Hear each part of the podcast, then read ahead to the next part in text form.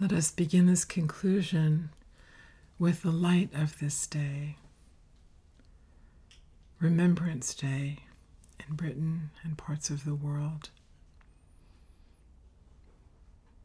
and the bird song of this day. What comes to us from eternity beyond all human understanding of time, yet is of time?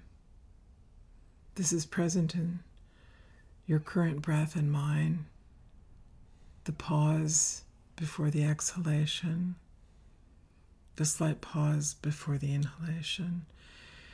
In that pause and in that life force of breathing is eternity beyond our understanding, yet of our lives.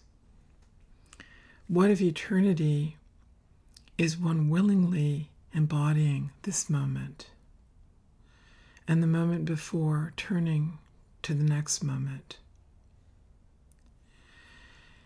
If we're coming from eternity, going back into eternity, and we're a creature of eternity, in the heart of hearts, in the soul, in the cells of one's body, is the signature of heaven of God, whatever we call him or her or that, of the universe. It is filled with light, mysterious, Anna Akhmatova's secret of secrets, and yet evident in self as a living signature in space beyond all violence. What does one embody through the cells of one's incarnation beyond all violence. In the moment just past, the current moment, enlightened, listening to the bird song, embodying the next moment into eternity. Where we hesitate and react rather than being and becoming, we are justifying violence. No, I can't awaken yet. I can't be alive yet. I can't enter the future yet until I react against something out there that's other, that's the shadow of myself and of the universe that I don't know yet. So allow yourself to integrate through whatever your philosophies of life and path are the receptive or quintessential feminine side of your understanding, the active or masculine side of your understanding and self until all that is in shadow comes into the light of heaven through your heart and soul and your cells.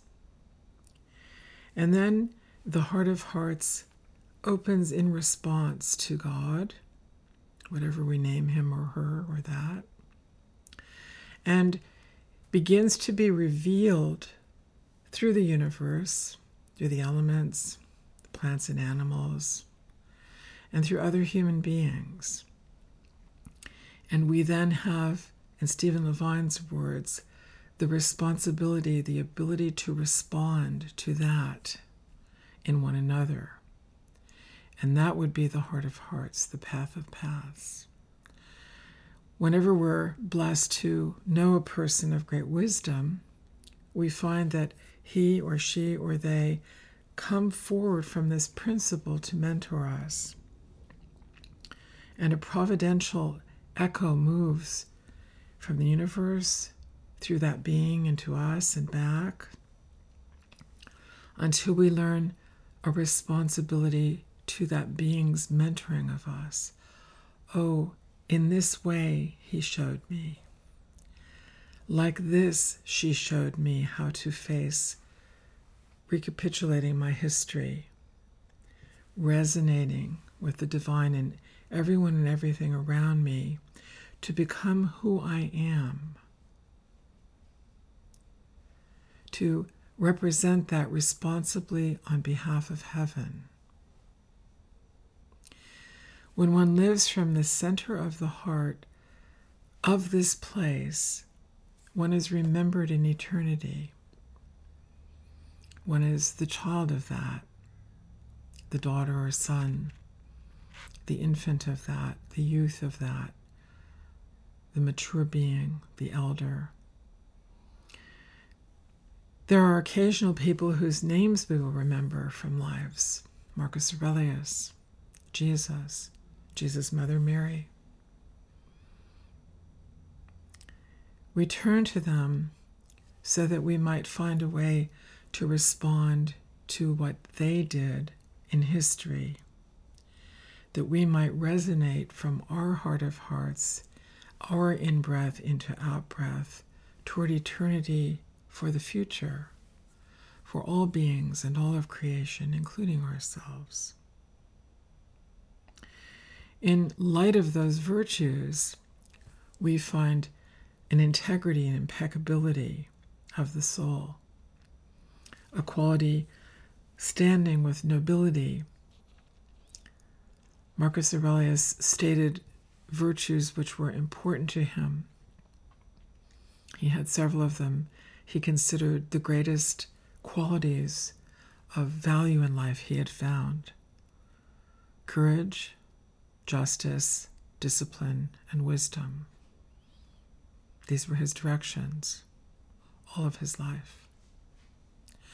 He then added to those six other virtues cooperative, straightforward, modest, sane, disinterested, upright. In utilizing Akhmatova as a mentor in this class, I turn to aspects of the books I have found about her in regarding various scholar, scholarly books written about her. I found one just researching it online where she had translated Chinese poems into Russian and Korean poems into Russian. You know, she also had a, a degree in law from the university in Kiev in the Ukraine. Interesting, this woman of St. Petersburg. And this was said of Akhmatova in her later years. This is a friend of hers named uh, Nadezhda Chulkova. I saw Akhmatova in the bloom of fame and in the misfortune that befell her. She lived through everything with dignity and bore courageously the burden and bitterness of life's adversities. Several times in her life, she shared her thoughts with a person she loved. But this bond, which sometimes lasted a long time, would be torn. And again there was loneliness, and again poems full of bitterness and courage. I saw her in thin old shoes and threadbare dresses, and in luxurious clothes, with a precious shawl on her shoulders. But no matter what she wore, no matter what grief was tearing her apart, she always walked with a calm step and refused to give in to the attempts to humiliate her. So, this quality of nobility in posture within one's soul, the suppleness of vulnerability and noble responsibility to heaven in one's heart of hearts, allows one's signature to be embodied as every breath of your life and mine, in that responsibility to heaven that is your signature and mine. Let us pray and practice in this. I turn back to Anne Frank and her friend, her neighbor, Hannah Pick-Goslar. I contemplated the article that was present in the newspaper these recent weeks. It stated that her neighbor, Pick-Goslar, was on a train when the liberation occurred of Germany and the concentration camps. And she was on what was famously called a train to nowhere. They were called a lost train. In the waning days of the war, this is from the article, in the waning days of the war, the Germans put Hannah her sister, and many other prisoners on what has come to be called a quote, lost train, which meandered for 10 days but never reached its destination, believed to be the Theresienstadt camp in Czechoslovakia. When it was liberated by the Red Army, Hannah weighed only 66 pounds. This is the same Hannah who tossed food in a sock across the fence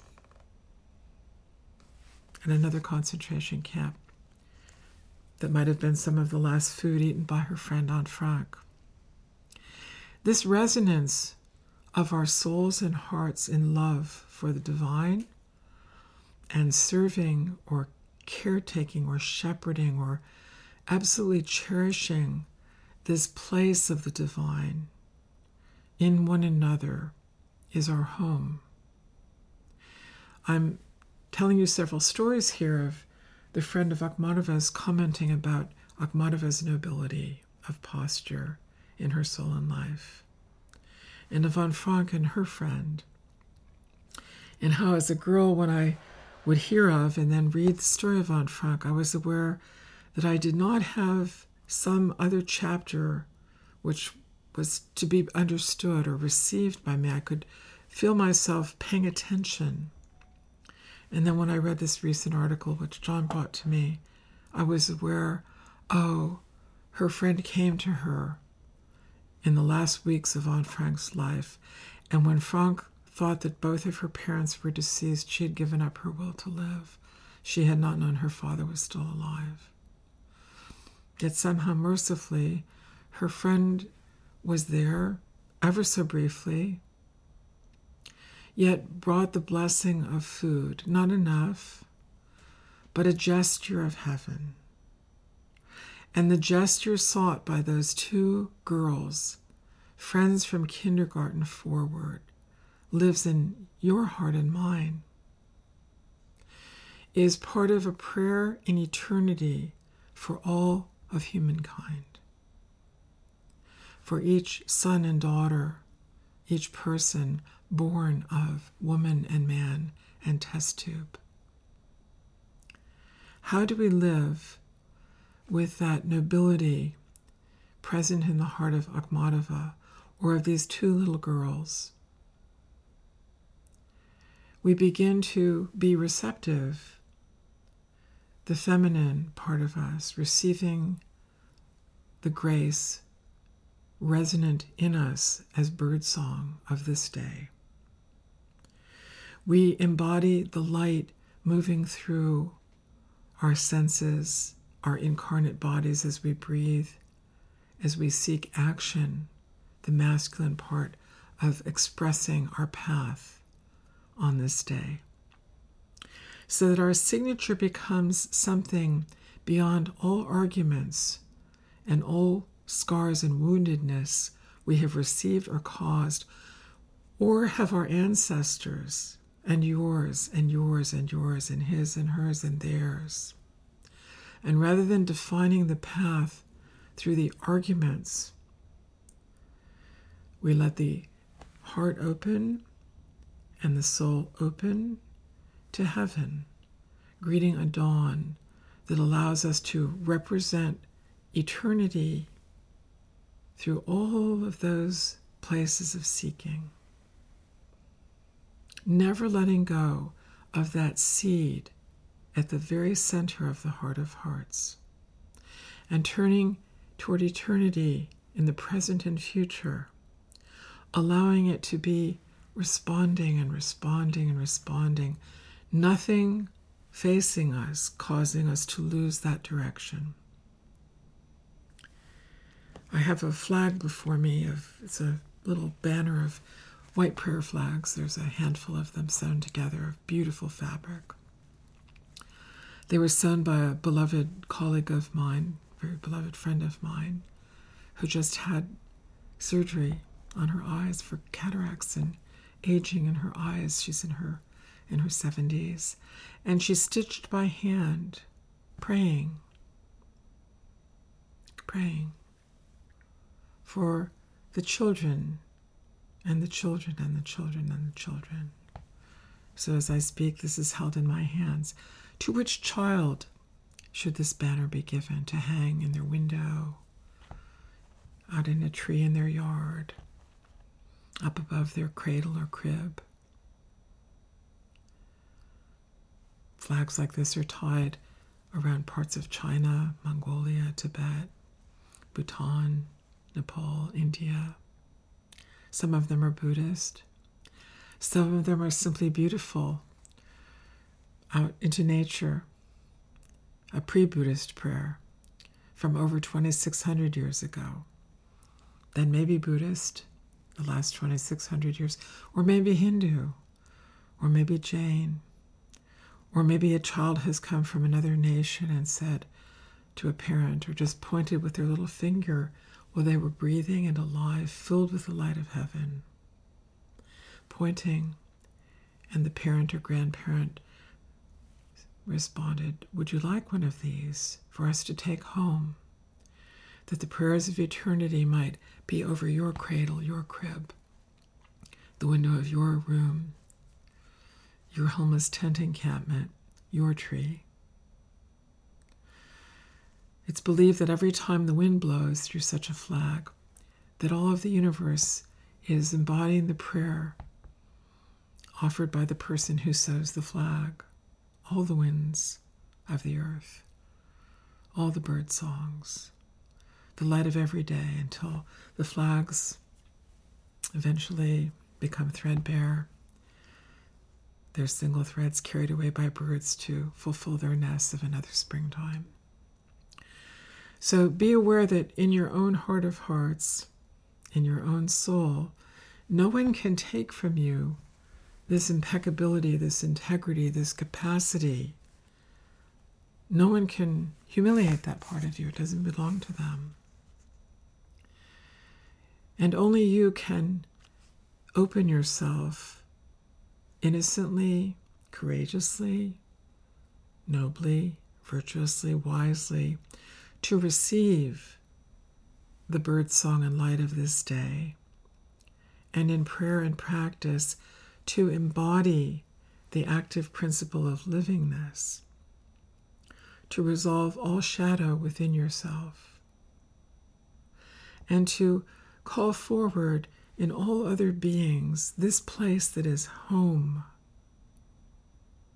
and to really only give your attention to that place in every other being, including oneself. If I take the era of Anne Frank and her friend Hannah Pick-Goslar, from the time of mid childhood, they could not have walked safely in Amsterdam or most of Western Europe or Britain, Eastern Europe, parts of Russia. And yet, in my lifetime, that argument concluded adequately as the remains of their relatives and of Frank fell away, and their spirits looked down upon us to help us really greet this day. Most of their names we don't even know. Those souls whose light and sound in heaven helps us in our bodies and then when they're gone afterwards, which I hope we will do for the universe in these years and afterwards of our human incarnations. So, if we walked in my childhood into these cities, they would be being repaired. There was the pallor of the debris of the scarring and hatred and argument and warfare. And now, many decades later, most of those cities and villages and fields are quite beautiful.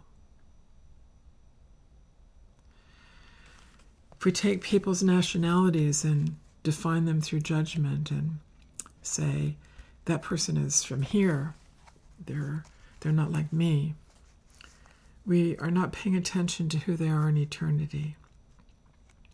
Akhmatova was able to turn and look toward a person beyond the borders. Look through maybe five languages. And when not knowing one, turn as a poetess and ask someone else, What does that word mean? I don't know that word in my own languages. So her capacity to stay both resilient yet supple is one of the gifts of the lyricist, the musician the person who is paying attention to the way in which God is creating. The poetess then helps that to be sustained until one knows in one's heart of hearts the next breath, ah, this is what the Creator, He, She, that, God, that great one, the universe, is causing to come forward beyond all violence now. Such a poem that is life. And the great gift Akhmatova held and passed on to all of us, really, definitely to her students, Joseph Brodsky, is a quality of a gift of attention toward that direction. I attended an event several weeks ago which was exquisitely beautiful. It was composed by a woman of German birth.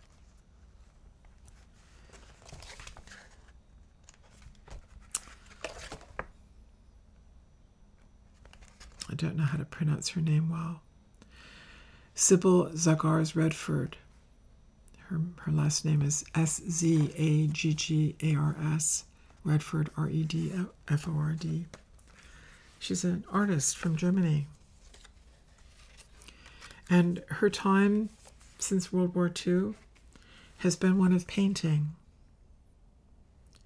and then beginning to create through spoken word, paintings, lyrical poetry, almost like essays, symphonic reception of composers' works who are friends of hers, with instruments and choruses, to compose a multidisciplinary pieces as living prayer. She is known to parts of the world through her marriage to Robert Redford, who's now in his mid to late 80s. And she composed a piece in her hope for humankind in the earth called The Way of the Rain. It was performed several years ago in Monaco, in Europe. And then it stopped because of the pandemic, and paused and was to come forward and not, come forward and not. And then it came forward on the half Earth Day, six months after the traditional celebration of Earth Day. And so was offered in Dallas, Texas, at a beautiful symphonic hall, the Meyerson Hall. John and Blaine and I attended, and it was an extraordinarily beautiful evening dedicated to this hope, to this signature we're speaking of, this daughter of Akhmatova.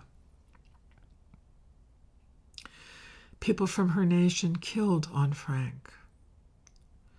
People from her nation tried to kill Hannah Pick Goslar. And yet, this wonderful woman and her husband embodied a prayer for all of their ancestors and yours and mine. something living that we might represent the very center of the heart, the secret of secrets. Redford is one of the people most deeply trusted by several of the Hopi elders who, who mentored me. He came and worked with the Hopi very deeply decades ago. He's given more property to the state of Utah than anyone. This quiet dedication to our planet, to you, to me. Most mankind, most of mankind, will never know his name. In the signature of who he is in the forest, who his wife is in the fields of the Lord. But I got to sit just receiving this living prayer, this living poem of her work and his. People had to help him stand. His body was quite infirm. He had polio as a little boy. He's 86 years old now. And when he stood up, he turned and looked at John. They don't know one another. Or do they? Do we? Are all of us living in the kiva of the Hopi vessel of the Holy Grail down in the earth, where the men climb a ladder and go down into the kiva to pray and decide what the seasons will be. When shall we plant the corn? When shall we teach the young boys in this way? When shall we train the young girls in this dance? The seasons of heaven in eternity are mysterious, and yet the seeds of them are universal and exquisitely individual in each one of us beyond all warfare. as we turn toward the history of who we are as a human race and allow eternity to move through all of that till our heart of hearts is content and still. And nobly, virtuously, we turn into the central direction of that heart and toward eternity in the future and take our next breath and receive and enact what is beyond all warfare. The bird song in the light of God becomes who you are and who I am and how we go forward into eternity, out into the light of day, out into the void where we do not understand until the secret of secrets arises to show us who we are and where we go because we are creating a vessel to safely receive what is beyond all weapons. I'm going to leave with you with two readings. One of them is by a poem named a poet named John Ciardi, who's no longer alive. He is an American poet who was the editor of the Saturday Review for years, was a professor for many years. He's known for many dimensions in his poetic work, and this is from a book of his called In Fact. The poem is called Bird Watching. Every time we put birds out and sunflower seeds, something comes.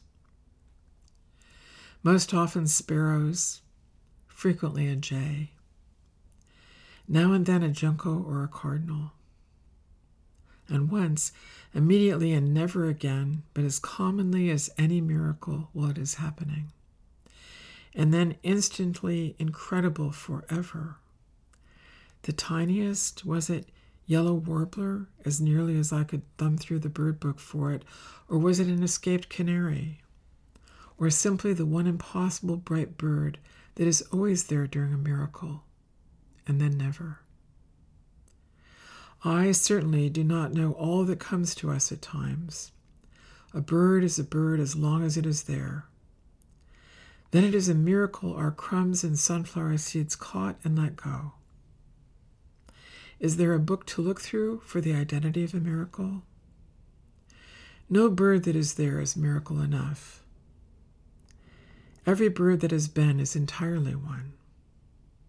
And if some miracles are rarer than others, Every incredible bird has crumbs and seeds in common with every other. Let there be bread and seed in time. All else will follow.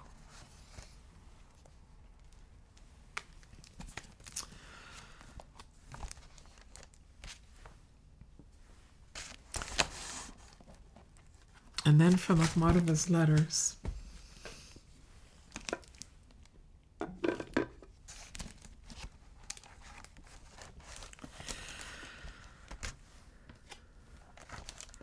Joseph Brodsky. October 20th, 1964. Joseph, in the course of the endless discussions I have with you day and night, you ought to know everything that has taken place or has not taken place. This did. And here is fame's high threshold, but a sly voice admonishes, etc. This did not. It is shining, this is Judgment Day, etc. Promise me one thing that you will stay perfectly healthy There's nothing on earth worse than hot water bottles, shots, and high blood pressure. And the worst thing about all of this is that it's irreversible. And if you are healthy, golden paths, happiness, and that divine communion with nature, which so captivates all those who read your poetry, may await you. Anna.